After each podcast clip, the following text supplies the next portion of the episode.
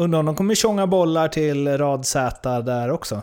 Mot Malmö borta. Ja, fan, sist jag kollade så låg inte Malmö i Stockholm va? Inget derby det. Jaha, nej men jag tänkte att de spelar mot ett bra lag. Ja, jo, jo. Att det är det som är kruxet. Mårten, jag försökte vara rolig men du fattar inte så då... Jaha.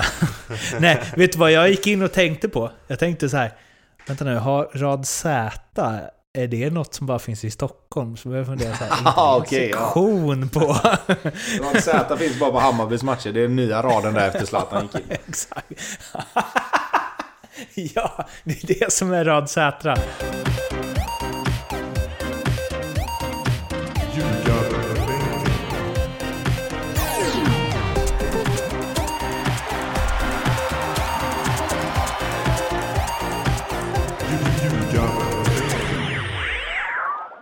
Hallå, Martin Gustafsson här, klippare av Ljugarbänken. Innan vi drar igång detta inför premiären-avsnitt så vill jag eh, göra er uppmärksamma på att det finns ett par kortare sekvenser i eh, det här avsnittet med eh, lite, lite dåligt ljud på Tobias Hysén. Övervägde att ta bort det och göra avsnittet lite kortare. Men när eh, herr Hysén går loss på bland annat VAR så eh, blev det lite för bra för att eh, mista. Vi hoppas att ni har överseende med det i alla fall. Det är bara några få korta, korta sekvenser. Med det så lämnar vi över till Mårten, Bobby och Tobbe för ett fullspäckat premiäravsnitt.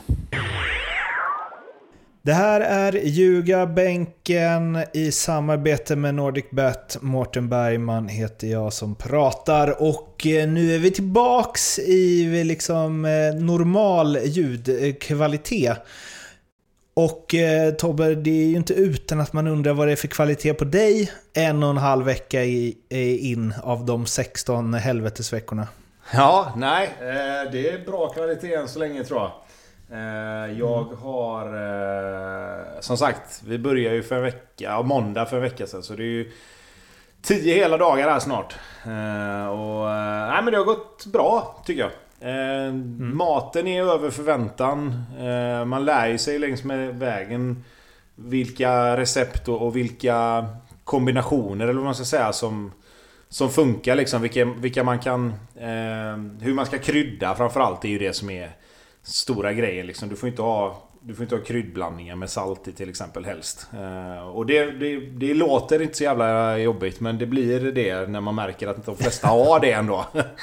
Eh, nej men det har gått Fan bra. vad du kommer bli... Alltså du kommer bli så attraktiv på eh, liksom, den allmänna allsvenska marknaden efter det här. Så helt sjukt. Du är liksom av, avslutningstränare, ASS-tränare. Eh, vad- är du för Kungsbacka? Du är väl liksom sportchef? Nej, huvud, huvudtränare Och- slash man huvudtränare. gör väl allt på den här nivån. Men... Ja, allt i allo och nu snart också dietist. Nej, nej, det ska jag inte påstå. Eh, absolut inte. Men... eh, nej, jag, jag, kommer vara, jag kommer vara i bra form. Så att, eh, jag har gått ner Ja. fem kilo så att det... Har du gått ner fem Jäklar. kilo? Jajamän. Va? Ja, men På det- tio dagar? Men då ska man veta att vi började... Det går fort vi i började början. rätt högt, ja precis. Det var, mycket, det var mycket vätska som skulle ur kroppen kan man säga. Okej. Eh, vätska. det, det, det är all, ja, vi går inte in på vad det var för vätska. Eh, Bobby, eh, hur är läget med dig? Fasen, jag är trött. Mm. Ska sägas. Det, det här arbetslivet det tar ju död på en. Ja, det är ju en omställning för mig och Tobbe Lindström. Han jobbade ju liksom inte. Han, bara, han åkte och tränade något division 1-lag där på kvällen. Men annars var ju, han var ju alltid ledig och tillgänglig. Här har vi ju en knegare. Ja. Fasen, jag, som sagt, jag hade ju inte den karriären som fotbollsspelare tyvärr. Så.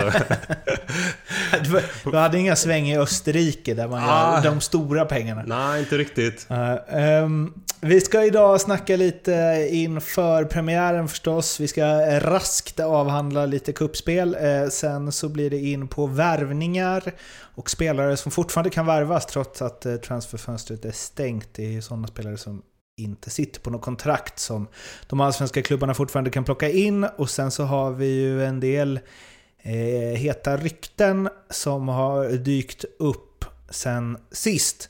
Men vi börjar här i Stockholm och kuppen Bayern slog Djurgården i ett derby där derbyspöket var tillbaka igen för Djurgården. För om man tittar på alla siffror och eh, hur det såg ut så var den väl inte hund, eller alla segrar är ju rättvisa. Eller hur är det nu? Man tycker lite olika om det där. Eh, eh, kan man vinna orättvist? Tystnad från experterna. Ja, men Bobby, vi har ju varit igenom detta du och jag och Lindström. Men det blir kul att se vad Bobby säger då. Mm. Så här då. Vi, eh, bara för att visa hur orättvis en seger är. Vi vann ju en liga helt orättvist i, i fin, Finland. Så att absolut, det kan du göra. En hel liga? Ja. För man brukar ändå försvara sig mot det med så här, det jämnar ut sig under året. Nej, det var så mycket flax. Okej. Okay. hur då? Eller vad? hur? Starka defensivt och sen mål på fasta. Ja. Typ. Men, ja, men det är väl en taktik så god som någon? Herregud, vi pratar... Eh, vad var det nu? 2016? Det ska aldrig gå. Nej. Inte med den fotbollen som spelas just nu. Eh, nej. Men eh, ja, det kan du göra. Du kan ju repetera vad du tycker Tobbe. Nej, alltså jag tycker ju att enstaka matcher... Eh, nu hoppas jag att det var så här jag sa sist också, men... Eh, jag tycker att enstaka matcher kan du absolut vinna med tur. Eh, det får jag väl ändå säga. Sen att vinna en hel serie med flax, då, då tycker jag man har gjort något annat. Det, alltså man, kan, man kan backa hem och man kan satsa på fasta, men då är man ju också jävligt bra på att spela försvarsspel. Och man är ju jävligt bra på fasta situationer och det hör ju någonstans till spelet, så det räknar inte jag som tur. Utan det är ju, det finns det är ju en skicklighet man, man övar på i så fall tycker jag. Så att, men enstaka matcher kan man absolut vinna med flyt. Det, det kan man göra. Det finns ju eh, en, en klassiskt att eh, tur eh, får man inte, det förtjänar man. Och om det är över en hel serie så skulle jag säga att man förtjänar den. Ja, det, det var bra sagt. Mm. Okej, okay. vi, vi håller oss till den då. Vi håller oss till den. Eh, men ja, vad säger ni om derbyt? Du kan få börja Tobbe. Eh, Djurgården kanske spelmässigt och siffermässigt bättre, men ja, Bayern vann ju. Ja, eh, Hammarby vann ju en match på det sättet som vi var inne på lite i, eh, inför snacket där. Eh, att de behöver bli bättre på att grisa till sig segrar och liksom... När de har ledning att de, att de, får stäng, att de ska försöka stänga matcherna och det tycker jag ju... Ah, de stänger väl lite matcher på ett så här klassiskt italienskt vis med tanke på att Djurgården har ju, vad har de, fyra i virket eller något tror jag. Mm. Så det är klart att lite ja, det, flyt... Det är inte Juventus. Nej, det är det ju inte. Men, men alltså lite flyt måste man ju också ha. Alltså, jag, tycker, jag tycker Hammarby sticker emellan också. Är, man märker ju på dem att de är trötta. Det, det, det kan vi väl börja med att konstatera att att Hammarby var ju inte i närheten av lika fräscha som, som Djurgården såg ut att vara. Eh, det såg man framförallt efter en 20-30 minuter att det här kommer bli jobbigt för Hammarby. Eh, men de löser det och de löser det på, på ett ganska bra sätt. Eh, att man, att man kommer släppa till målchanser mot ett lag som Djurgården, det, det kommer man göra. Sen att målchanserna är så pass kvalificerade att det är ramträffar, det är ju inte alltid det är såklart. Men, Eh, men med lite flyt och, ett bra försvarsspel så, så löser de det ändå. Eh, och jag tycker att eh, man, man, kan diskutera fram och tillbaka om det var rättvist eller inte. Men, men nu är det Hammarby som vann och de tar den segern och, och nu får de en, en, normal uppladdning till, till finalen eller vad man ska kalla det. I alla fall som det ser ut. Sen så ehm, läste en intervju av eh, i Sportbladet där Billborn fick frågan om det här, för han har ju verkligen hela tiden promotat offensiv fotboll och när Hammarby har varit som bäst senaste åren har de spelat fantastisk eh, fotboll eh, och rullat i alla lägen och liksom anfallskombinationer och mål som eh, ja, men typ inget annat lag i Allsvenskan har gjort, har ju de gjort fler av. Framförallt när liksom Djurdjic, Kacaniklic och eh, Tankovic eh, var som bäst. Eh, men då får han frågan här, är det okej okay i ditt Hammarby att skicka upp bollen på rad Z nu? Och han svarar, jag har sagt att i ett derby kan man göra det. Eh, men det är ju, är ju en liten anpassning för att kunna ta sig an andra motstånd och jag tänker, du får rätta mig nu Bobby om jag har fel, men om du ska vinna, alltså om du ska vinna guld, då måste du vara så jävla bra om du ska vara liksom ett rullande lag som äger matcherna varje match. Ja, och det, det klassiska beviset var ju 2019. När de är så jäkla starka framåt. Mm. Men de vinner inte guldet. Mm. Det säger ju sig själv. Det är för att... Slå målrekord. Ja, och det är väl där man har varit kritisk mot Billborn. Att han, han kan ju inte anpassa sitt spel till motstånd. Utan här ska, det ska rullas oavsett eh, eh, vilka de möter. Mm. Och att komma in i det här. Nu, nu spelar de väl ett 5-3-2 system eller något vad det var nu. Eh, det är ju liksom att anpassa sig efter sitt motstånd. Jag tycker det är... Här visar ju ändå lite Billman att fan, det finns en liten utveckling i honom. Jag, man, jag själv vet att jag har varit extremt kritisk mot honom just med den defensiva biten. Mm. För det kan inte vara så att du gör fyra mål framåt men släpper in tre. Nej, För att förr eller senare när du möter bättre lag så rasslar det bakåt och du kommer inte kunna göra någonting framåt. nej.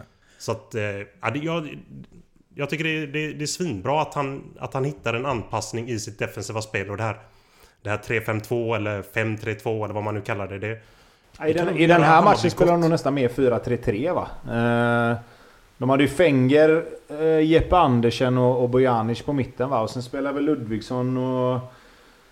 Vad heter det? Det var väl Ludvigsson, Selmani och... Vem fasken spelar ute till höger? Vi fick ju lite banning där på... Eh, på Twitter att vi hade haft lite dålig koll på just att Hammarby hade bytt till en fyrbackslinje och spela med tre på mitten. Eh, och det får vi väl bara, vi kan väl bara nämna det liksom att oftast när vi går igenom lag så har man ju Du har ju en bild av hur det, hur, hur det har sett ut och sen har man ju inte tid att kolla på alla matcher på alla lag under försäsongen och vilket gör att då blir det någonstans du, ska, du har skapat en bild som om det ändras väldigt tidigt under försäsongen då är ju den bilden man har haft sen innan, då kan den bli väldigt fel och det blev det ju med Hammarby. Men i den här matchen spelar de definitivt 4-3-3. Ja, det var så. De Ja. spelade med... Alltså, För de spelar med Aziz och eh, Fjölason som eh, mittbackar. De hade Mm. Rodic eh, och Rodic Jas. och Jash, just det. Och sen högerytter var eh, Amo ju. Eh, så, så det var väldigt tydligt i just den här matchen. Eh, Ja okej, men ändå jäkligt baktunga just med... Ja, nej men absolut. Och, och jag tycker att det som var så... Men det som var bra i den här matchen, för när den blev som den blev, då behövde de den extra defensiva spelaren på mitten. Eh, Mm. För Fenger gjorde ett hästjobb i, i att skydda framför backlinjen. Sen, sen finns det saker som kan bli bättre där. Jag ser ju att han i första hand kanske är en mittback, men, men i en... I ett Hammarby som vill släppa lite mer loss framåt så kan det vara väldigt, väldigt nyttigt att ha en sån defensiv Alltså ett sånt ankare som kanske är... Han har, han har mer defensiva ådror än tvärtom. Eh, vilket gör att du dessutom kan släppa de två innermittfältarna som är framför. Och vara lite mer box-box. Bojanic är ju ingen box-box-spelare men han, han kommer ju undan med att han har en fin fot liksom. Eh, men sen så skulle du kunna spela med Fenger och så har du typ en sån som Abbe Khalili när han blir frisk. Och Jeppe Andersen som du kan släppa lite mer. Eh, Så jag tycker det är, det, det är helt rätt väg att gå tycker jag. Vi var ju inne på det i det avsnittet att, man, att vi ville att de skulle spela med tre. Nu, nu gjorde de ju redan det då men... Men eh, jag tycker balansen i Hammarby blir bättre. ja, det blir ju mer med just med eh, Bojanic också. Han får ju den här lite mer friare rollen när han har de här två. Som rensar. Precis. Eller som Eller som sittande. täcker upp. Ja. Eller vad man ska kalla det. Och sen så en grej som jag tänkte på när de spelar så här, eh, eh, ja men mer defensivt om man får säga så. Så eh, Fjölason, han blir ju nästan som en eh, play, alltså han, blir liksom en Bojanic fast ännu längre ner. Han är otroligt bra med fötterna. Ja, och det, är väl, det var väl en av anledningarna att de hämtade in, in honom. Ja. Bra mittback ska sägas. Och är otrolig i Norrköping. Men just på grund av hans passningsfot. Mm. Och det känns som de inte haft va? Nu får ni rätta mig om jag missar någon, men det känns som att de har haft defensivt skickliga eh, innebackar eller liksom kämpande krigare. Som, eh, alltså... Alltså den som de har haft och den som har varit den spelare som har skött uppspelen i backlinjen är ju Fenger. Mm. Om man ser till mittbackarna. Mm. Eh, Magyar och Fällman tidigare. Ingen av de spelarna är där. Det är Mm. ju, alltså... Det behöver ju... Och det, man inte vara dum för att säga. nej, och det, Fenger, det är ju skillnad på Fjölason och Fenger i, i den kvaliteten. Men de har inte riktigt behövt det innan kanske heller när Bojanic har legat ett hack ner. Eh, han har ju varit väldigt långt ner i planen och hämtat. Nu kommer han... Om, om de får in en, om man säger en defensiv mittfältare i den här trean, om de väljer att ha spetsen bakåt, så, så blir det ju att då, då hamnar Bojanic ett steg högre upp och då behöver du någon som kan hitta honom med bollar. Eh, men det som, är, det som de får också av det, det är ju att du, du tar ju bort hälften av Bojanic defensiva ansvar. Alltså han behöver inte tänka lika mycket defensivt för det ligger alltid en spelare bakom honom och skyddar. Innan har ju han lite grann haft den här defensiva spelarrollen, eller speluppläggarrollen. Och då blir det ju så här när de inte har bollen så måste ju han... Då, alltså då är ju han en försvarsspelare liksom. Då ska han ligga där och skydda. Sen har de tiltat det lite med, med Jeppe Andersen och, och lite så men jag tror det, det, kommer passa honom och det kommer passa Hammarby mycket bättre. Sen en, grej, en annan grej jag tänkte på, Selmani. Eh, vi har varit inne på det här massa gånger, men att Djurdjic liksom mentalitet, när den försvann, att det var ett tapp. Jag säger inte att Astrid Selmani är Nikola Djurdjic, men han utstrålar någonting att, som är väldigt så här, eh, jag vet inte, håll käften, vi är bäst. Eh, som jag tänker de mår bra av. Det är inte liksom... Eh, Jesper Jansson har pratat massor om att införa vinnarkulturen och så. Det kommer ju med Djurdjic, det kanske inte kommer med Selmani som liksom har spelat i Varberg tidigare. Men hans, det han utstrålar och hans inställning till dels Hammarby eh, och dels till sig själv känns som någonting, om jag tittar på Hammarby i fjol, som de mår väldigt bra av. Här är ju, alltså så här, man lokaliserade ganska tidigt vad tappet var när man tappade Djurdjic. Mm.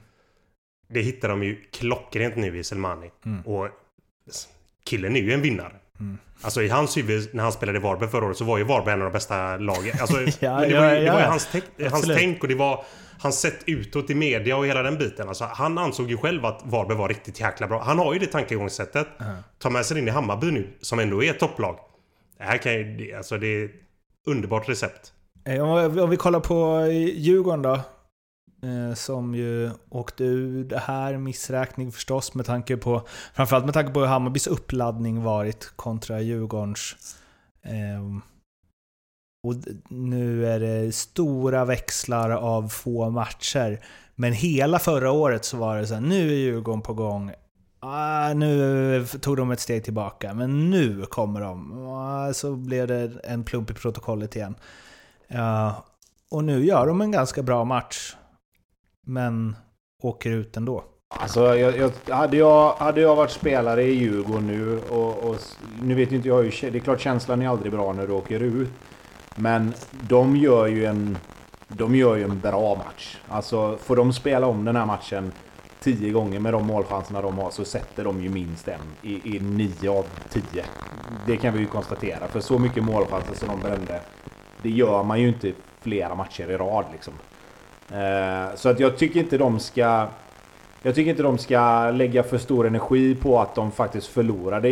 Jag är lite allergisk mot det här att prestationen var bra men resultatet var inte bra. För det, någonstans så går det hand i hand. Är du inte, är du inte tillräckligt skarp framför mål så ska det också räknas in. Men vissa matcher blir ju ändå så här att... Ah vad fan.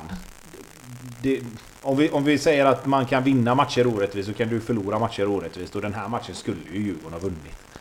Eh, men som sagt, det är klart att någonstans blir det en trend i att de missar en massa målchanser och att det går lite troll i det offensiva spelet på så sätt. Så, så har de ju lite att göra, men det här är bara en match som, som jag tycker att... Titta på den. Vad, vi, vi, de, jag tror de känner själva att vi kunde inte göra så mycket mer, mer än att sätta dit bollen liksom egentligen. Innan vi går in på lite transfersnack så eh, gjorde Sportbladet en grej på att eh, alla klubbar som eh, eh, vars supportrar har fått säga sitt om eh, huruvida vi ska införa VAR eller inte i Sverige har varit negativa till det. Jag tror det var sju stycken totalt hittills. Röstat mot VAR. AIK, Djurgården, Hammarby, Malmö, Elfsborg, Göteborg, Gais, Sundsvall, Helsingborg, eh, Jönköping Södra. Det är fler än sju, det borde vara nio va? Eh, och det är de av de 32 lagen som är med i SEF, alltså Allsvenskan och Superettan, som hittills har sagt sitt.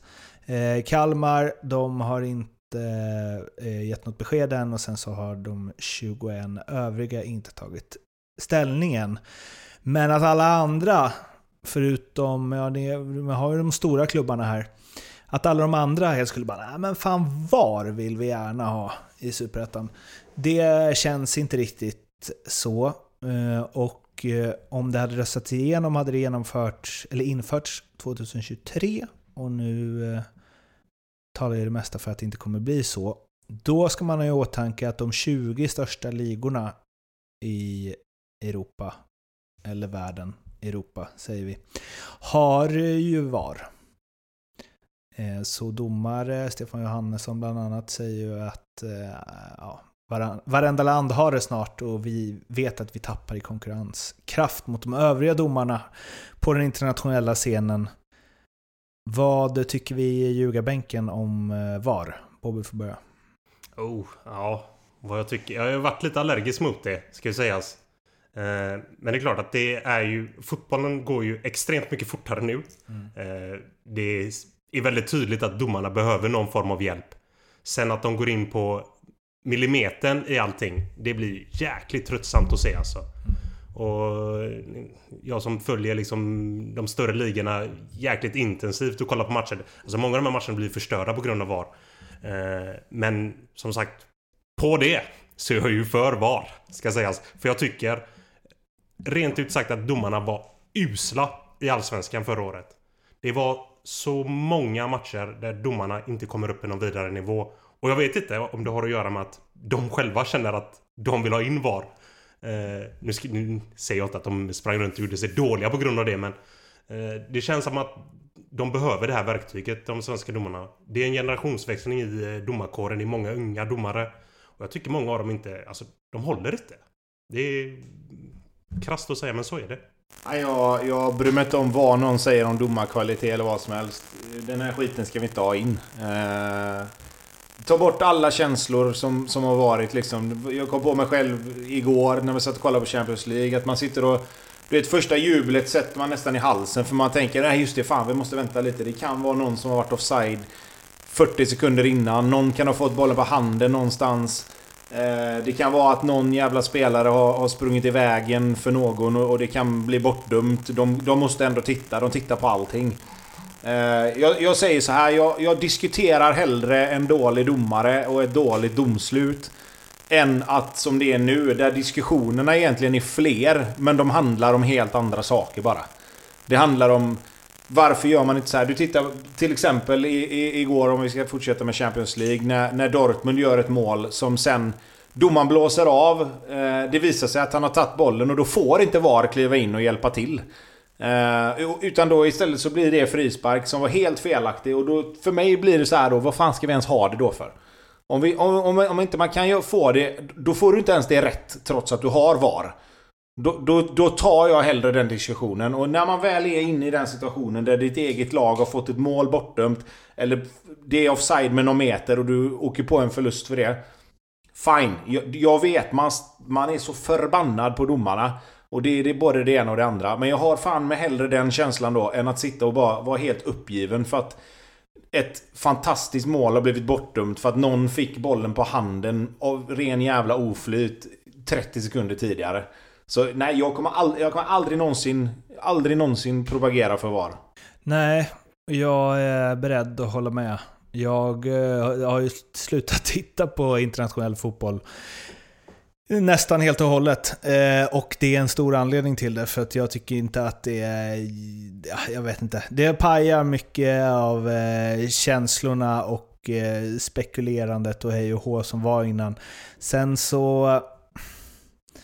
Alltså så här. Eh, målkamerateknologin, det är inget att snacka om. Man vill ju inte att det ska vara som när var det Lampard som bombade in den och den var en meter in i målet. Och eh, England fick ändå inte mål mot Tyskland i något VM-EM när det var. Eh, och det är liksom för mycket pengar och för mycket be som betyder för mycket för för många klubbar och människor för att man bara ska kunna säga ah, nej, den var inne med en meter men det blev inte mål. Men jag hade fan kunnat tänka mig att skrota det också om det är allt eller inget. För det här jävla när de bara ah, en offside. Två millimeter. Då, och de måste ju göra så. För det visar ju det. Och man kan ju inte bara, nej, det var... Alltså såhär NHL bara, ah, ah, det var ett snyggt mål, vi skiter i offsiden.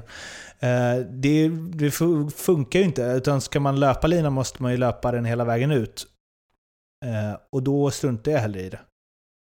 Eller så får man säga så här, ja han var två millimeter offside, eh, det spelade ingen roll för situationen, han hade gjort mål ändå. Men det jävla livet, när domare tar olika beslut och bedömer olika grejer på det.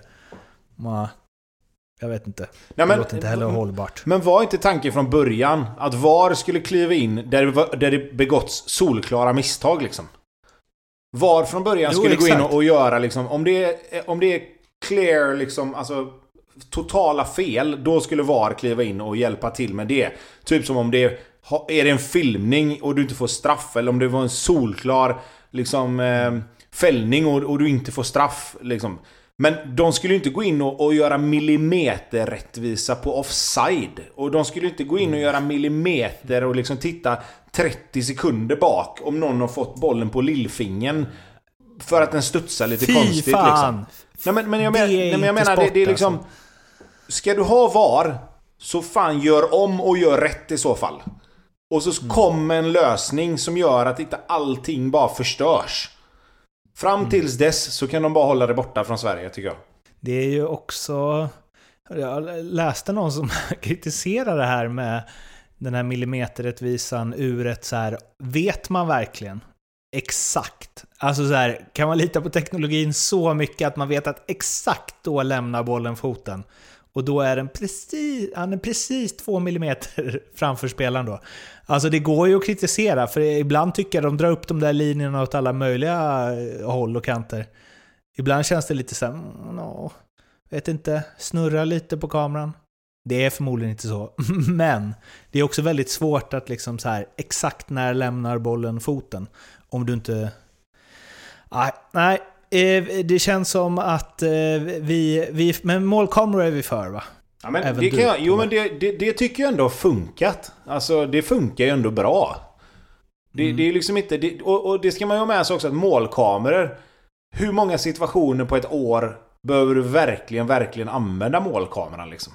Nej. Det, det är ju inte jättemånga. Men, var använder Men de det- ju för fan var femte minut. Men det du sa om, för det kan jag hålla med alltså så här, för det var ju det som var det stora problemet tyckte jag med domarna i Allsvenskan i fjol. Det var mycket konstiga straffar eller missade straffar eller så. Alltså sånt. Fan det, fan det, och att det ska vara så krångligt. Kan de inte bara sitta och titta på det som händer, sen så bara mm, nej, han la sig där, det är ingen kontakt. Så. Säga det i örat. Bra, det var ingen straff. Jag förstår inte varför det är så krångligt. Nej. Alltså det är väldigt sällan man ser en straffsituation där man inte har, där man så här, nej jag vet, jag vet, jag vet inte alls. Och de är ändå domare. Det måste ju finnas någon så här, i det här, det här är straff, det här är inte straff. Fast där är ju problemet också att där blir det ju också en bedömningssak. För många gånger när man sitter och tittar på repriserna så tycker man oh fan, här kommer VAR kliva in och ge en straff. Och så blir det ju inte straff. Och många gånger så, och många gånger så tycker jag liksom på hörner och sånt där liksom, okej men här tar den ju på handen. Nej, det, det gjorde den tydligen inte. För i den här situationen så räknas inte hands och i den här situationen så räknas det. Alltså det, det är liksom... Det, det finns ju ingen som vet ens när man ser... De allra solklaraste repriserna, ja, fine. Den kan ju vem som helst se. Men många gånger tycker jag det är liksom så här, "Jaha, vad, är, vad, vad, är det, vad är det de ska titta på liksom? Och då tycker jag, det hela, då tycker jag hela systemet har fallerat. För då är det inte solklara grejer längre. Då är det liksom, då går man in och letar efter situationer. Fan, du hade kunnat gå in och titta på varenda jävla hörna och hitta en straff då. Om du nu verkligen ska in och, och, och mala liksom. Nej, fan nu får vi prata det- om något annat. Ta- Nej, men det, måste, det, det hade varit något så här, om någon liksom AI-grej, att så här, när en situation händer så finns det liksom en Eh, bas med alla liknande situationer. Du vet, bara scannar av. Bara, Okej, det här är en sån här situation. Bara, rutsch, bara, nej, det här är ingen, det här är ingen straff. Det har blivit straff i en av 20 fall, all, och det var, alltså är det ingen straff. Så bara korrigeras det där ju fler matcher som spelas. Så om liksom ett par år, då döms inget fel. Och vi behöver inte ens någon domare. Nej, inte det drömmen men då är ju eller? problemet... Då Att kan det ju åker de, då runt kan ju någon domarna som vill ha in VAR, då R2D2 kan de ju stå där och så, om, som, precis som du säger, om 5-10 år då när utvecklingen går framåt så har ju de inga jobb kvar. Nej, Då är det bättre att skita i då det. de- Alltså, Har du tänkt på det, Stefan Johannesson? Ja, en vacker dag, då är det bara robotar överallt. Det ser man också fram emot när Neymar ska fram och liksom tjafsa med någon jävla metallburk där. Eh, det, det är den enda utvecklingen av VAR som jag främjar. Nu ska vi prata eh, värvningar. Alexander Milosevic är tillbaka i Gnaget, vilket, vi, eh, eh vilket han inte var när vi spelade in AIK-avsnittet, lagspecialen. Pangvärvning. Det är det. Men det är ytterligare en defensiv spelare in i den här eh, brickan av eh, i AIK. Men släpper man inte in någon mål kan man inte förlora. Så är det ju. Och det här är ju, det här är ju en spelare som anammar och utstrålar AIK. Mm. Det är jättevärvning. Det är kul att han kommer tillbaka igen. Mm. Fastän att han sprang över till Veje och ja. larvade sig. Ja. Fasiken, men vad gjorde du? Jag har också varit en sån pissklubb i Danmark. Det håller inte. Det blir svintråkigt. Ja, han var ganska glad att han fick... Eh, att det passade in ändå. Och den här gången känns det väl som, eller känner jag i alla fall, att han har kommit tillbaka för att stanna. Det är ett kontrakt som är skrivet över den här säsongen med två optionsår. Och jag vet inte, ska han ut igen? Alltså, det, Vejle och ja, jo. Det finns en, eh, en marknad... Eh, för 30-plussare också? Det, det gör det. Och det är borta i, i Asien. Gör han en bra säsong här så är det mycket möjligt att det kommer någon klubb från Kina och skriker efter honom. Mm. Så är det. Alltså... Det är nog mycket möjligt att han kan dra efter en säsong igen alltså. Men eh, fasen... Förhoppningsvis nu så har han kommit hem för att stanna. Men då har man, om man har två optionsår där, det betyder väl att lönen är förhandlad och klar? Det borde det väl rimligtvis vara va? Eh, det ska ja. väl... Alltså en option är ju... I alla fall de optionerna som jag har varit med Bestämda om. förutsättningar. Ja, precis. Då, då, då, har ju båda parterna klart för sig att förlänge, vill jag förlänga så gör jag det. Eh, och så kan båda säga nej, tror jag. Eh, mm. Eller så kan det vara så att AIK har ett färdigt kontrakt åt honom, men att han själv vill... Att AIK är på det klara med att han ska stanna, men han har... Alltså att han kan välja att inte fortsätta då. Mm. Men att om han säger att han vill fortsätta så, så liksom är det redan klart med, med AIK då. Mm. Eh, men alltså ja, jag vet inte. Skriver man ett år plus två år då? Skriver man inte två plus ett om man är hemma för att stanna liksom? Ja, kanske. Det beror ju på också. Ja, det, vet, det kan ju det vara... vet ju ni nah. mer än vad jag Ja, vet. nej men alltså jag, jag, tycker så här. Jag skulle säga så här att jag menar... Han är 29 år. Gör han ett kanonår som han har gjort de gångerna han har vänt hem. Så finns det väl ingen anledning för honom att inte testa och, och dra iväg om man hittar rätt klubb och sådär. Det, det som det känns som man har gjort gångerna innan här nu, det är ju att han har inte riktigt gjort det. Uh, känns som han nästan... Hittat rätt klubb? Nej, det, för han kommer ju tillbaka lika snabbt känns som. Uh, nej men alltså, han, visst, första gången när han var, när han var efter U21-EM och det där. Uh, då tycker jag han gjorde rätt som, som stack liksom. Då hade han varit jävligt bra i i, i AIK liksom och, och hela den biten. Så det var absolut inga konstigheter. Eh, men sen har han ju liksom... Jag får ju känslan lite, när jag tänker på Alexander Milosevic nu så är det lite så att han, han är... Han är bra i Allsvenskan men han lyckas liksom ingen annanstans. Sen ska jag inte säga så för jag har inte stenkoll på hur han har gjort det när han har varit ute. Men, men bara att han byter klubbar rätt tätt gör ju att man får ingen bra känsla av att det, det är inte så att här har det gått asbra. Eh, för, för då men, blir man eh, väl kvar om inte man tar ett steg uppåt i hierarkin liksom. Eh, sen är han ju... Det är så lätt att bli färgad av eh, liksom, så Twitter, spelaren själv och eh, typ att man har sett en match. Alltså för jag kommer ihåg när han spelade i Nottingham, då vet jag att jag ändå så här, hade intrycket av att så här, ah, men det går ganska bra för honom där va. Alltså under ett tag. Att nu kanske han hittat rätt. Så här, Pontus Jansson, Leeds, Milosevic, Nottingham. Men han gjorde bara 12 matcher där, så uppenbarligen inte. Nej, och det, det, är det jag menar och jag tycker det är lite konstigt. För att när man ser han i Allsvenskan så tycker jag det känns som att... Fan, varför löser inte han... Varför löser han inte det bättre dit han hamnar? Det är ju en bra spelare alltså. Så, så det är det jag lite grann är är liksom så här, vad, vad är det som händer med honom när han, när han försvinner ifrån AIK liksom? Ja, det är ju... Fast det är ju bara att instämma.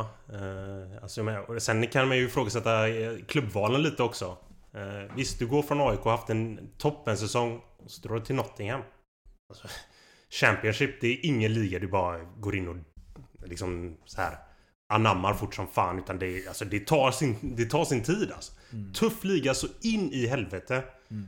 Och är du inte med på det där, då är du borta ganska snabbt. Och det är väl den känslan man har fått. Jag är med det där. Jag följer honom på Twitter. Mm. Jag följer honom på Instagram och tyckte wow, fan det ser ut att gå jävligt bra här i, i England. Fan vad kul för honom. Ja. Och så säger du att han har spelat 12 matcher. Då rubbas mm. ju min bild helt. Det är inte jättemånga fotbollsspelare för sig som äh, lägger upp äh, ah, det går tungt nu. ah, det väjlar här. Det, jag man vet ju själv när man, är, när man är helt iskall. Då är man ju passiv på de sociala medierna. Så är det ju.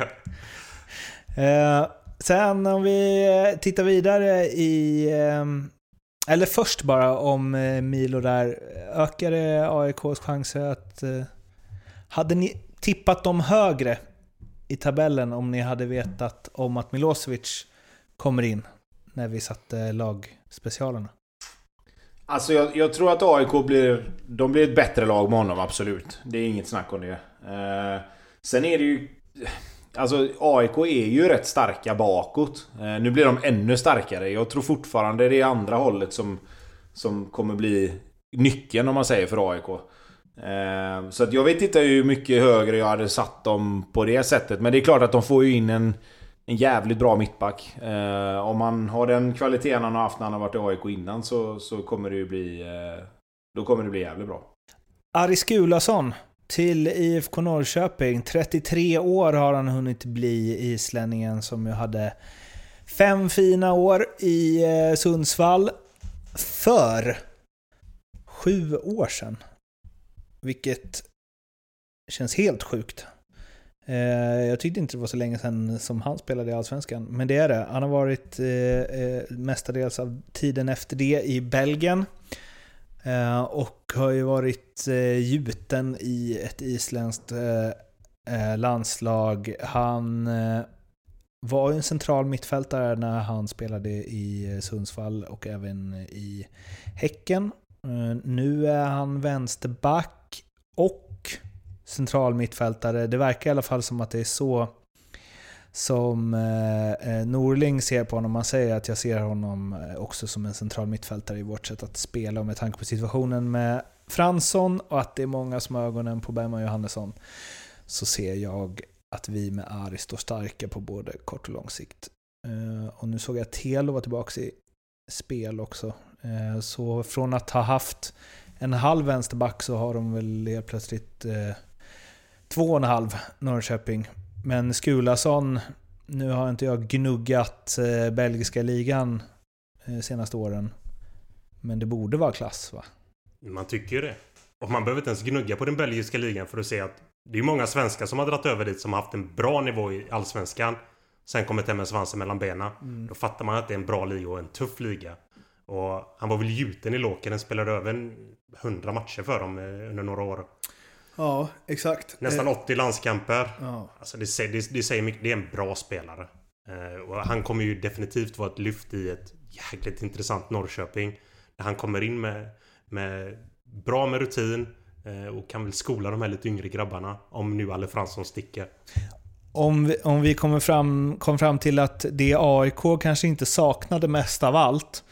Eller att Alexander Milosevic kanske inte var det som AIK saknade mest av allt så skulle jag vilja säga att eh, Aris Gulason var ungefär, förutom en mittback då, det har vi varit inne på, men annars så var han väl precis det som Norrköping saknade mest av allt Tobbe. Ja, ja. Alltså, och framförallt alltså, att få in en, en vänsterback av den kalibern. Jag menar, han har spelat ordinarie i, i, på, i, alltså i det isländska landslaget under deras bästa period någonsin, ska sägas. Eh, så det, det, där är en, det där är en kanonvärvning för Norrköping. Och dessutom, som vi var inne på då, att de får en, ett alternativ till som innermittfältare. Det gör ju den värvningen ännu bättre. För då kan han täcka upp där också. Liksom, då, skulle, då skulle de kunna spela med någon annan som vänsterback. Säg att Fransson eller, eller Bergman Johannesson är skadad eller avstängd. Då kan du flytta in honom där. Helt plötsligt så har du täckning där. Du får en spelare extra och du får bredd och spets på två olika positioner. Vilket är helt... Det är en magisk värvning för dem skulle jag säga. Om han nu håller sig skadefri och är så bra som han har varit innan så, så är det en klockren värvning. Fem islänningar har de nu. Ja, och många av dem är yngre. Ja. Det är ju därför de hämtar in pappa här nu. Det var någon som skickade upp någon bild på mittcirkeln från en träning där de stod allihopa i mittcirkeln. Eh, liksom, i isländska femlingen. Men det... Jag tror till och med att Patrik Jönsson som, det är väl något sportråd de har nu.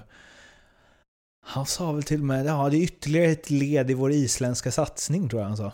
Ja, och den, Eh, den, den är uttalad stund. liksom. Ja, och den har varit där en stund. Och många av de här spelarna som de har eh, scoutat och fått över Mm. har ju dragit vidare. De har ju sålt en del eh, islänningar till några till ryska ligan hämtat bra med deg liksom. Mm. Så att, nej, det är...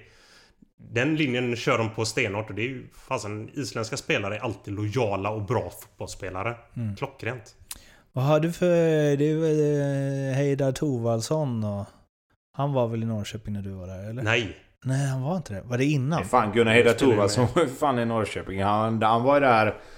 När var han där?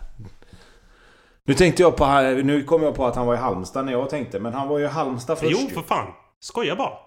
Ja, jag tänkte Fan vad det. slarvigt. Ja, ja, herregud. Det är klart att han var det. Ja, han gjorde starkt intryck. Han Ja, gjorde bara herregud. 15 Jo. baljor Ja, per säsong. Det... Ja, det är jag. Jag bröstar den. Eh, ja, men det är klart. Fan, det missar jag. Han var ju... Ja, det var väl någon som gjorde mål på Smedbergs alla inlägg. Ja, och det var ju... Gugge. Ja. Ja, fasen. Jävla fin spelare. Eh, Säga vad man vill om honom. Eh, Och magisk människa. Det är väl det många islänningar för med sig. De är ju klockrena människor. Alltså Bobby, vilka år... Lirade du i Norrköping 2011 till 2013? Ja, jag tror det. Med tanke på att Det- han inte har koll på vilka du- han har spelat med så kanske vi inte ska fråga Nej. honom om det. Ja, vad fasen. Jag missade det där För, helt. för om du gjorde det Bobby, nu ska jag kolla upp det här. Ja, vi har spelat några matcher tillsammans. Fan, Ja, jag tar ni- den. Ja, Herregud, och, alltså. och, verkligen. Eh, Ja, det missade jag. det är inte lätt att komma ihåg alla man har Nej, spelat fan, med. gick till Konjaspor sen. Eh, ja, det var exakt de åren du spelade i ja, Norrköping. det var det. Ja. Vi kom samtidigt. och gick samtidigt. Eh, och under de målen gjorde alltså... Under de åren gjorde Gunnar Heidar Thorvaldsson 34 mål på 70 matcher. Men ja, inte så starkt Nej, säger han också. Jag är ändå ursäktad med att jag mötte honom när han var i Halmstad med. Eh, ja, jag tänker nog också på någon som... Men där han spelar bara 38. Han har fan... Nej, Han var han sjukt skulle ju- bra i Halmstad.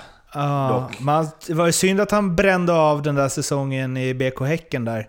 Annars hade han ju... Han hade snitt på ja, nästan ett mål varannan match. På 108 allsvenska matcher. Ja, det är Ja, bra. det är sjukt. Det är bra. Han var... Saken är... oh, jävla märkligt. Han var ju en stark bidrag- bidragande orsak till att vi höll oss kvar 2011. Mm. Så att, Gugge, förlåt. Fan, det missade jag helt. Sorry. Det är en sån som eh, vr- vräkte in bollarna. Eller de, de kunde gå in på alla möjliga sätt. Jesper Lövgren, Djurgården. Som... Eh, jag måste erkänna att jag eh, kände lite såhär, Jesper Lövgren, vad är det de ska plocka in nu? Men... Eh, eh, har lyfts fram eh, överallt som en väldigt bra värvning på förhand. Eh, och ja, Djurgården behövde väl en, den typen. Ja, fast en, så här. I Mjällby, som var ett ganska baktungt lag i det här 3-5-2 de spelade, där han höll, höll en libero-roll, eh, var han ju jäkligt fin. Eh, nu kommer han till ett lag där han ska bli en spelförande mittback. Det återstår att se, men absolut, i Mjällby var han ju kanon. Löste det inte i Brann, eh, som också är ett bollförande lag i Norge. Så att det blir intressant, men de har ju själv lokaliserat ett problem i Djurgården och det är ju i mittbackslåset. De behövde hämta in någon. Ja, jag tror att det där... Och hoppas på att det där kommer bli ett bra nyförvärv för dem. Han verkar sjukt taggad på att spela i Djurgården också. Bosse är kung. Det var ett enkelt beslut. Sa han. Bosse är kung, så jag fattar att det är ett enkelt beslut. Eh, Djurgården som förening är en av de största i Sverige. Det finns väldigt många anledningar till att det känns som ett bra steg för mig. Det var en no-brainer. Bosse, är Bosse kung Tobbe? Ja, det beror väl på lite grann vilka, vilka sympatisier... Vad heter det? Sympati... Sympa- vad fan? Sympatier? Symp, vilka man Sympatier. sympati... Vad fan heter det? Sympatiserar Ja, så heter det. Ja. Bra.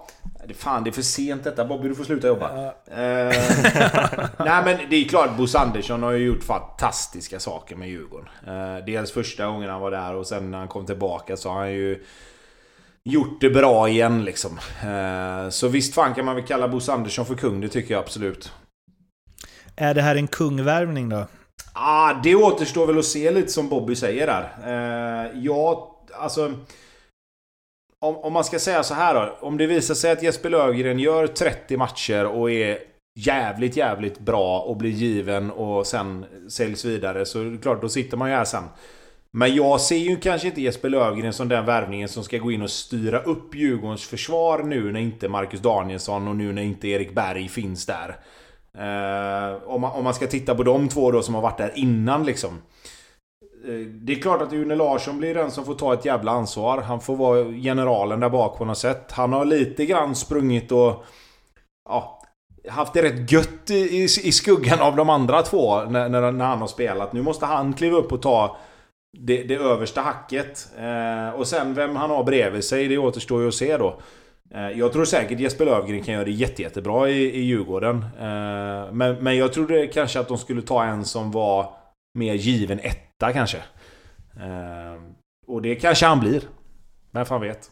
Vi ska också eh, bränna av två rykten och jag tänker att eh, ni ska få eh, värdera lite hur bra Eh, dessa försäljningar är om det, de går igenom. Dels för eh, säljande klubb men också för spelarna. Hur, hur en sån här affär skulle kännas. Vi börjar med Ahmed Hodzic till Atalanta för mellan 70 och 80 miljoner skulle i sådana fall lämna i sommar.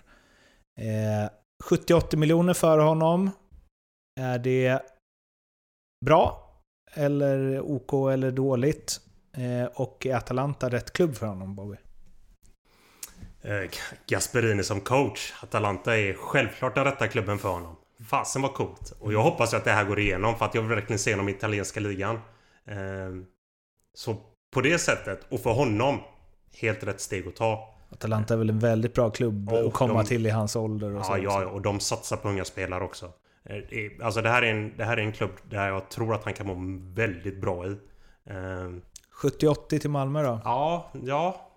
Ja. Sådär, eller vad? Va? Fasen. Jo, det är klart att det är jävligt mycket pengar. Ja. Och det är som mittback 80 mil. Det är klart att Malmö ska ta det. Eh, men sen jag tycker att vi i Sverige säljer oss så jävla billigt. Men det finns ju en anledning till det också. Danmark. En gång till. Det finns ju en anledning till det.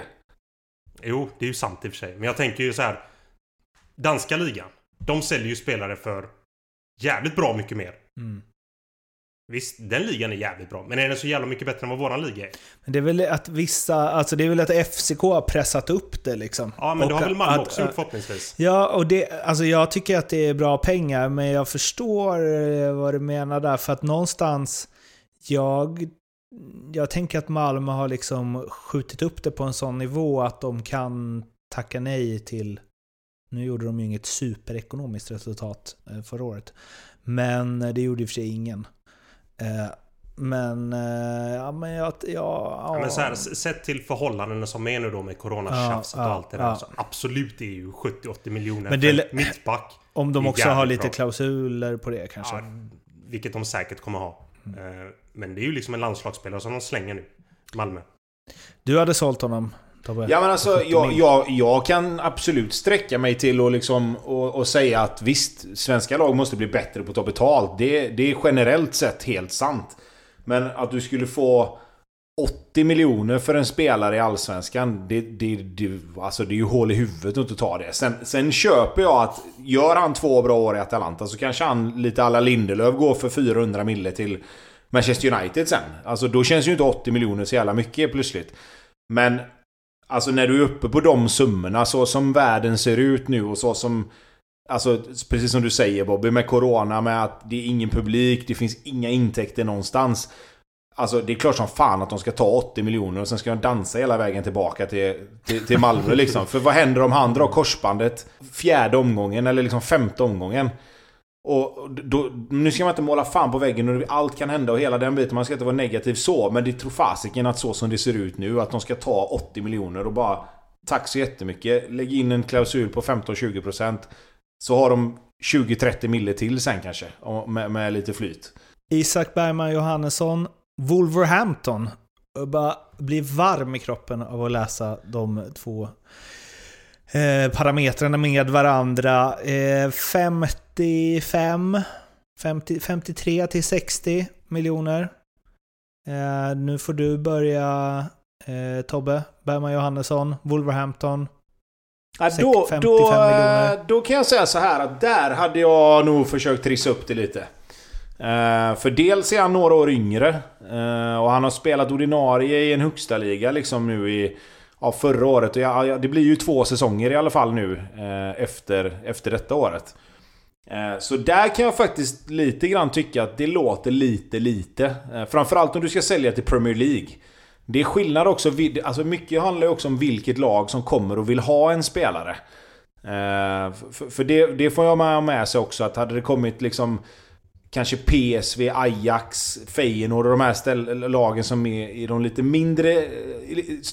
Alltså de stora men lite mindre Europa-ligorna. Så finns det inte samma pengar att handla för. Men ska du sälja till Premier League Då kan du jäkla mig ta betalt. Eh, så jag hade nog nästan sagt att han ska nog upp på i alla fall samma nivå som Ahmedhodzic. De är inte riktigt på samma nivå. Jag tycker att Ahmedhodzic är en nivå upp i kvalitet. Men Bergman Johannesson är yngre. Eh, och det finns... Han är väl fan fyra år Ja, men precis. Och jag menar, den, de, de fyra åren gör rätt mycket i, i, på ett pris liksom i nuläget. Eh, så, så där tycker jag... Det, där kan, de ska upp på minst 70-80 där också. Det, det skulle jag nog säga. Vad tror du Bobby om att eh, Norrköping blev tvungna att ge med sig på någon form av försäljningsklausul när han kritade på nytt kontrakt? Tycker också det låter lite 55. Ja, och det är väl, eh, det är väl mycket möjligt att någonting eh, ligger inne eh, där i kontraktet med någon form av klausul. Fasen, jag är lite där att... Premier League-gubben. Oh, den är tuff alltså. Herregud. Ta någonting däremellan. Fan, Som Tobbe var inne på nu, den holländska ligan. Oj, magiskt. Och då snackar vi de här pengarna. Alltså är det toppklubbarna där, då snackar vi definitivt de här pengarna. Premier League, trissa upp det något så jävligt. Men som spelare, så ung, gå till Premier League. Oh, den är tuff alltså. Det är väl det lite så här, han kommer inte gå in i Wolverhampton. Eller? Ah, Nej, alltså det är väl då tänkt att eh, kanske Alltså, de- U23 i något år först. Det är väl så de gör med de flesta yngre spelarna. Ja, men jag vet inte annars liksom, han, vad tänker, han ska in där liksom med Neves och company. Ja, jag, jag, Nej, jag tycker också det. Det känns lite halv... Det, det ligger inte riktigt rätt, tycker inte jag. I- Annars gillar man ju kombinationen portugiser och islänningar. Om de också ska in i en Norrköpingssatsning. Det är mycket islänningar Ja. bredvid Nej, men alla jag, jag, portugiser. jag köper det Bobby säger där med, med Premier League. Alltså, men det, risken är ju att, att, det, att det blir lite för stort steg eh, att ta. Men sen är det ju så här också att någonstans så får man ju ha Alltså man får ha förtroendet för att sådana här spelare med sina rådgivare och familjer har stenkoll på exakt vilket steg de ska ta. Eh, jag menar, det, det, det är det klart tror att, du? Ja, men jag, jag, jag hoppas det. Allting, alla intervjuer, alla reportage och allting man läser och som man hör om Isak Bergman Johannesson tyder ju på att han har huvudet på rätt ställe liksom. Eh, Jag tror ju inte att han skulle hoppa på en, en flytt till Wolves till exempel utan att ha stenkoll på vad det kommer innebära för honom. Om det innebär att han ska spela U23 i ett år eller om han kommer träna med A-laget kontra träna med reserverna eller hur det nu blir. Så, så har han liksom stenklart för sig att det här kommer bli bäst för mig liksom. Annars tror inte han gör det. Jag, jag tror inte han har bråttom på det sättet så. Eh, för han verkar ha... det känns som att...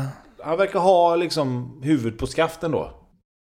Det känns som att han eh, tackade nej till en del erbjudanden och gick till IFK Norrköping istället. Så det tyder väl lite på att han har huvudet på skaft. Alltså, I form av så här att han inte hade bråttom där liksom. För han provtränade väl för alla möjliga stora klubbar. Ja men precis. Ja. Och, och, och, där är ytterligare en sak som, som gör att jag känner att... Tyck, kommer han fram till att Wolves är det bästa för honom så är jag rätt säker på att han har vägt det fram och tillbaka med massa andra klubbar. För jag tror inte att de är de enda som står och knackar på dörren liksom. Nu har det blivit dags för en grej som eh, jag tycker ska bli rolig. Eh, Det är de här kontraktslösa spelarna som jag nämnde i början. Sportbladet tog ut en, eh, en elva faktiskt. Jon John Alvbåge, Adam Eriksson, Rasmus Bengtsson, Rasmus Linkvist, Erkan Sengin, Amina Fane, Gustav Svensson, Marcus Olsson, Mervan Selik, Guillermo Målins och Omar Edari. Alvbåge, Akropolis, Målins, Rosenborg. Eh, resten är så vitt vi vet när vi spelar in det här tillgängliga eh, att skriva på för allsvenska klubbar då, trots att transferfönstret är ju stängt då alla dessa är kontraktslösa. Och jag gav ju er i uppgift att eh, matchmaka lite här. Om det finns någon klubb i Allsvenskan som skulle må bra av någon av dessa och om någon av dessa skulle må bra av någon klubb i Allsvenskan. Vad, hur ser makingen ut? Jo, här har vi en...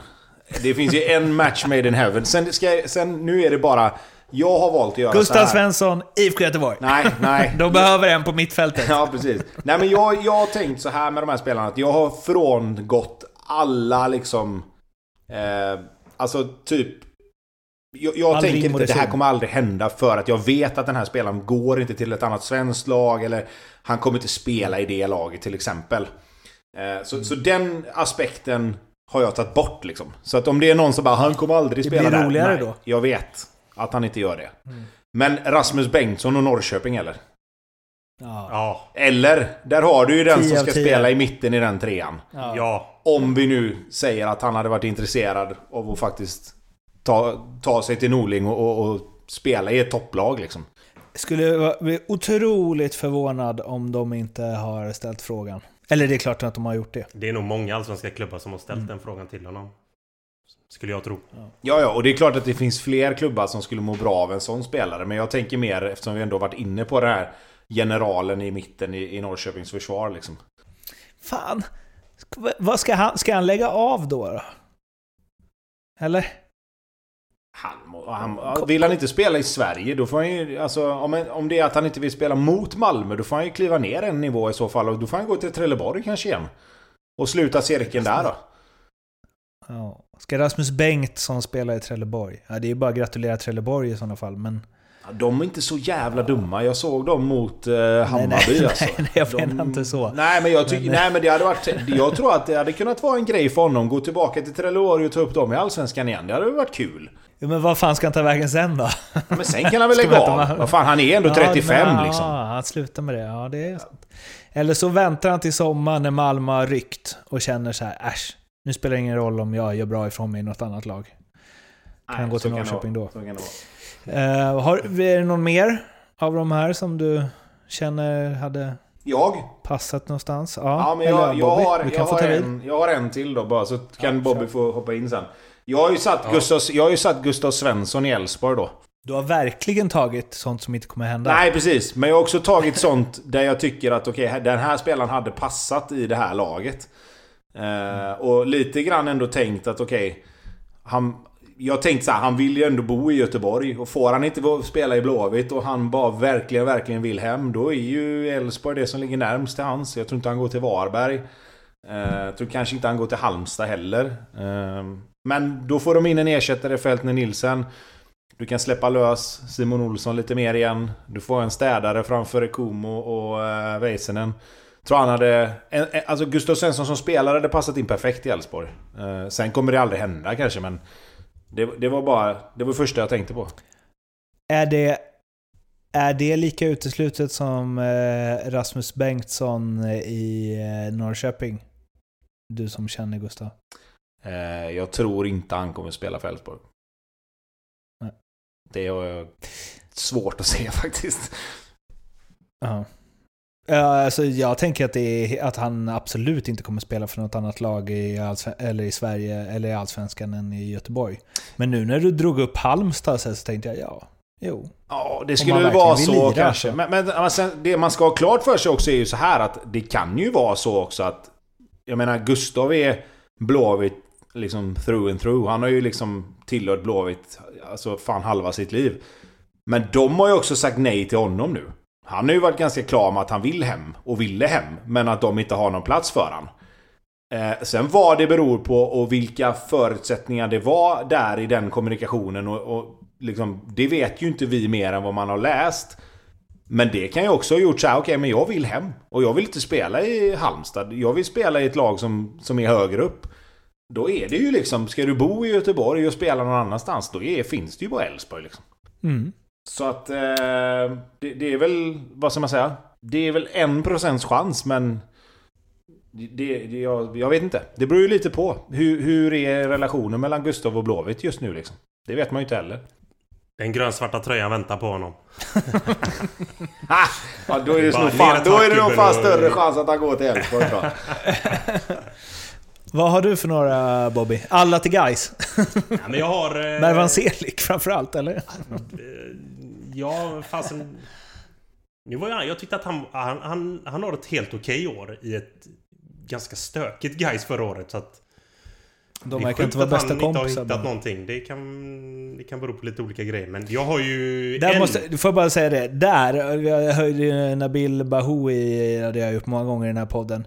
Men Mervan Selik kommer jag också ihåg när han kom fram. Att jag tänkte wow. Det här kommer bli landslag och hela faderullan. De påminner ju lite om varandra. I så här, att han också hade powern. Liksom. Det ble, blev ju inte riktigt så. Nej, så blev det ju inte. Men eh, det är så här, han, var, han, var, han var wow när han kom upp mm. till oss. Som en, vad var han, 17, 16, 17. När han, han var så jäkla fin alltså. Mm. Och då tänkte jag också att det här kommer bli jävligt bra. Mm. Guys kommer kunna hämta extrema pengar för den här eh, snubben. Det blev inte riktigt så heller. Det var väl lite halvstökigt där med... Ja, men han gick väl till Rangers. Men jag vet inte fan hur hela den affären gick där. När de konkade och... Ja, det var så mycket stökigt. Just det, just det. Och sen så hamnar han i Turkiet som många spelare gör och ja. traskar runt i de klubbarna där och hämtar lite pengar. Och sen blir det som det blir. Ja. Men en match made. Det är ju Mackan Olsson. Huvudverk till Halmstad. Världsklass. Va, hur, va, vad hade han fjolåret där i Helsingborg? Det blev inte så mycket spel va? Nej men det var väl eh, någon tyngre skada där han åkte på. Eh, men har haft... Nu var det ju extremt eh, lång tid han var Innan han stack ut. Men han hade ju några jäkligt fina säsonger i, i Halmstad och Känner ju klubben väl. Mm. Sen vet jag, det där är inte riktigt en Haglund-spelare men fasen vänsterback, vänsterfotad. Det är en... Det är en tuff marknad att hitta bra vänster, eh, vänsterbackar. Där har man en. Va, um, var, varför ingen Haglund-spelare? Ja men... Fasen om det man har hört från eh, när Janne hade dem i, båda de här två i, i eh, bröderna i, Spelevinker. i Halmstad. Det var mycket, mycket stökigt. Ja. Fan, de har blivit äldre nu ju. Inga, inga, ja. Inget fel med det. De är ju... Eh, man, jag blir alltid... Eh, nu har jag inte pratat så mycket med Marcus, men Martin blir jag alltid så glad av att eh, prata med. Alltså jag, när, jag, när jag gjorde intervjuer på den tiden så, alltså, för han är alltid så här, han är liksom 110% närvarande och inne i det han pratar om. På ett jävligt så här, han känns så otroligt eh, pepp på allt, typ, mm. hela tiden. Ja, eh, det är en bra kille. De två, eh, ja, uh. Båda de här två är så jäkla sköna människor. Mm. Men du, uh. eh, Meravan Selik. Skulle inte han kunna spela framför Axel Björnström i Sirius eller? Det skulle han definitivt kunna lösa. Uh, om vi går in och uh, liksom drar den jämförelsen där med, med, med Vecchia. Uh, ja, absolut. Inte samma det, spelare men, men liknande ändå. Nej, alltså. Det, ja, alltså det är ju en bra en mot en spelare. Bra speed. liksom bra i boxen. Alltså han, han besitter mycket bra kvaliteter som en ytterforward. Att han kom hem till Guy som han gjorde. Visst, han hade det lite tufft i Häcken men... Fasen, Guy skulle... Skulle signat upp honom på 10 år bara genom eh, livstidskontrakt.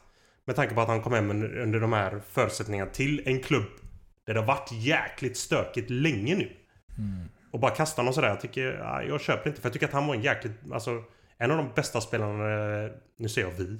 Men det gör jag. Som vi hade framåt förra året. Så att det är märkligt. Men det kan vara mycket annat också. Det, det vet man ju själv. Det, nu, nu, nu, nu, vet jag att han inte är en sån typ av person. Eh, när, jag hade, när vi var tillsammans i Gais Men det kan, det kan vara mycket annat runt omkring också som vi inte vet om. Eh, och det, det är ju så många spelare försvinner nu för tiden.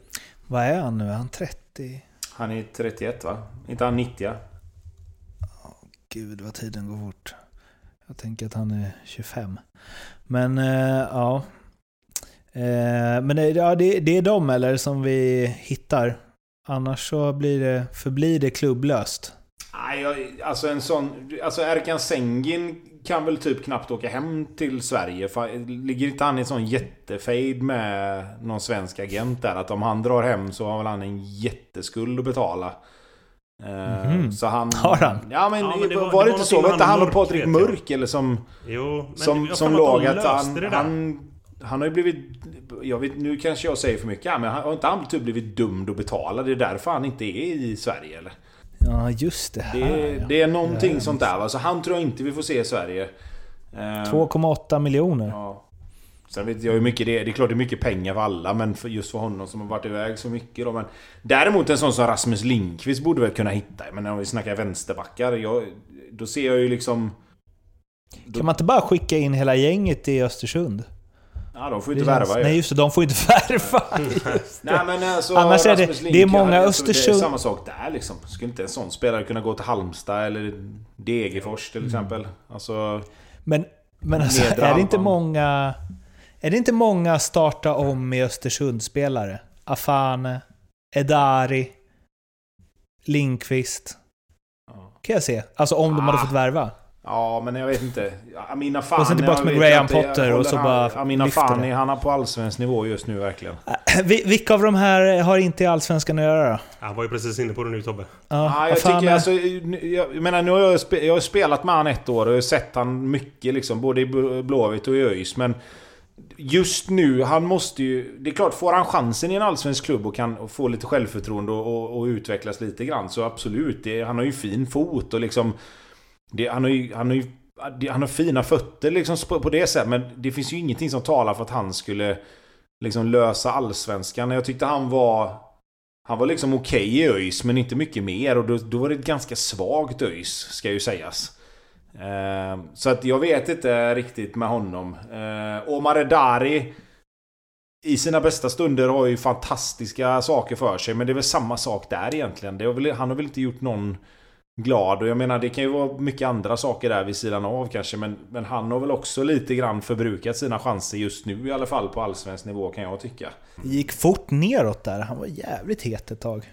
Han var bra, men, men det var ju lite... Alltså det känns som det har varit lite strul överallt liksom. Ehm, Så att det är väl kanske mer på de premisserna som, som man tar bort honom då. Ehm, annars vet jag inte. Alltså de andra tre. Adam Eriksson. Alltså bra. Tycker det, tycker det ser lite bättre ut än vad det kanske är där ibland. Ehm, Ändå Honom gillar jag. Ja, men det ser, som jag sa där, det ser bra ut liksom. Han, han har en spelstil som gör att, att, att mycket grejer... Alltså han syns liksom. Ja, det är därför jag gillar honom. Han är för, för en annan som inte är så bra på att analysera fotboll, det är Adam Eriksson-spelarna. Där jag köper det med hull och hår. Det ser ut som att han liksom... Han följer med upp i anfallen. Det är lite inlägg och han kämpar och någon glidtackling och sånt. Och, han, det är liksom... och, och så åker han ur. Men vet du vad? Han gick upp också. Ja, det gjorde han faktiskt. Nej, det var elakt sagt. Förlåt Adam. Ja. Nu ska vi avsluta det här med att eh, ni ska få sätta ihop varsin trippel eh, ur den första omgången i Allsvenskan som Leo, Leo, på eh, NordicBet har lovat att eh, boosta upp. Den första omgången som ser ut enligt eh, följande. På lördag möts Malmö FF Hammarby och Örebro mot Blåvitt. Och sen så har vi söndagen med Halmstad, Häcken, Mjällby, Varberg, Elfsborg, Djurgården, Norrköping, Sirius. Och på måndagen AIK Degerfors och Kalmar mot Östersund. Tobbe, Ja. din treble först. Ja, jag säger att Mjällby, Häcken och Norrköping vinner. Där har du min trippel. Mjällby, Häcken, Norrköping. Ja. Bobby? Jag säger Kalmar. Jag säger Göteborg. Och jag säger Malmö. Fan, vi, vi surrade om Göteborg innan, att det blir liksom... Det kommer sätta hela säsongen. Ja, Det är var, viktig- det var, det var off, off-podd-snack. Vi, vi försökte, ibland pratar vi om eh, Göteborg när du inte är med Tobbe. Det kanske är lika bra. Ja, kanske. Men det är en viktig, viktig eh, första match, eller en eh, bortamatch mot Örebro. Det är fan, det är inte lätt. Nej. Eh, komma därifrån med, med, med en seger, det, det är starkt. Så det, det tror jag de löser. Sen eh, Malmö-Hammarby, boom, det slår till direkt. Klockrent. Det tror Malmö jag visar med. standard direkt. Det nu. tror jag med. Och sen så, eh, jag tror ju på Kal alltså mitt fantasylag. Jag har ju fan Hägg och vem är det mer? Jag har Ring och tror jag har någon mer från Kalmar. Jag kände Ja, att eh, här kommer... Ja. Det ska bli kul, det ska bli kul att se Hammarby på gräs tycker jag. Mm. Se hur, hur skillnad... Om man ser någon Undrar om de direkt. kommer... eh, Undrar om de kommer tjonga bollar till rad Z där också. Mot Malmö borta. Ja, fan, sist jag kollade låg inte Malmö i Stockholm va? Inget derby det. Jaha, nej men jag tänkte att de spelar mot ett bra lag. Ja, jo, jo. Att det är det som är kruxet. Mårten, jag försökte vara rolig men du fattar inte så då... Jaha. Nej, vet du vad jag gick in och tänkte på? Jag tänkte så här. Vänta nu, har rad Z, är det något som bara finns i Stockholm? Så började jag fundera så här, inte Ah, en okej, ja. sektion på... Z finns bara på Hammarbys matcher. Det är den nya raden där efter Zlatan gick in. Exakt. ja, det är det som är rad Z. Z. Det är det jag gick in och sponsrade. Precis. Om jag får mitt namn på en läktarrad, mitt, min första bokstav på en läktarrad. Eh, vilken av dina känner du mest för, Tobbe? Som jag tror går in eller som kan förstöras? Nej, som du tror mest på. Om du måste... Nej. Norrköping, Norrköping borde plocka Sirius relativt enkelt. Det tror jag. Eh, jag. Jag kan inte se att Sirius ska ta poäng mot Norrköping. Eh, inte så som det har sett ut på försäsongen och, och med den kvalitet Norrköping har. Eh, så, så ska de kunna vinna den matchen relativt enkelt tror jag. Eh, den är- 5-3. Ja, men typ. Ja, precis. 7-4 så här gammal klassisk tipsextra-match liksom.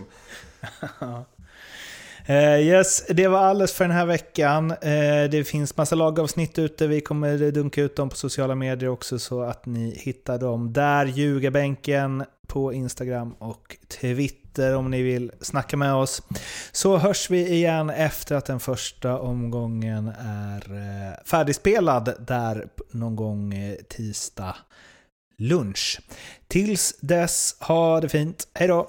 Ha det! Hej då!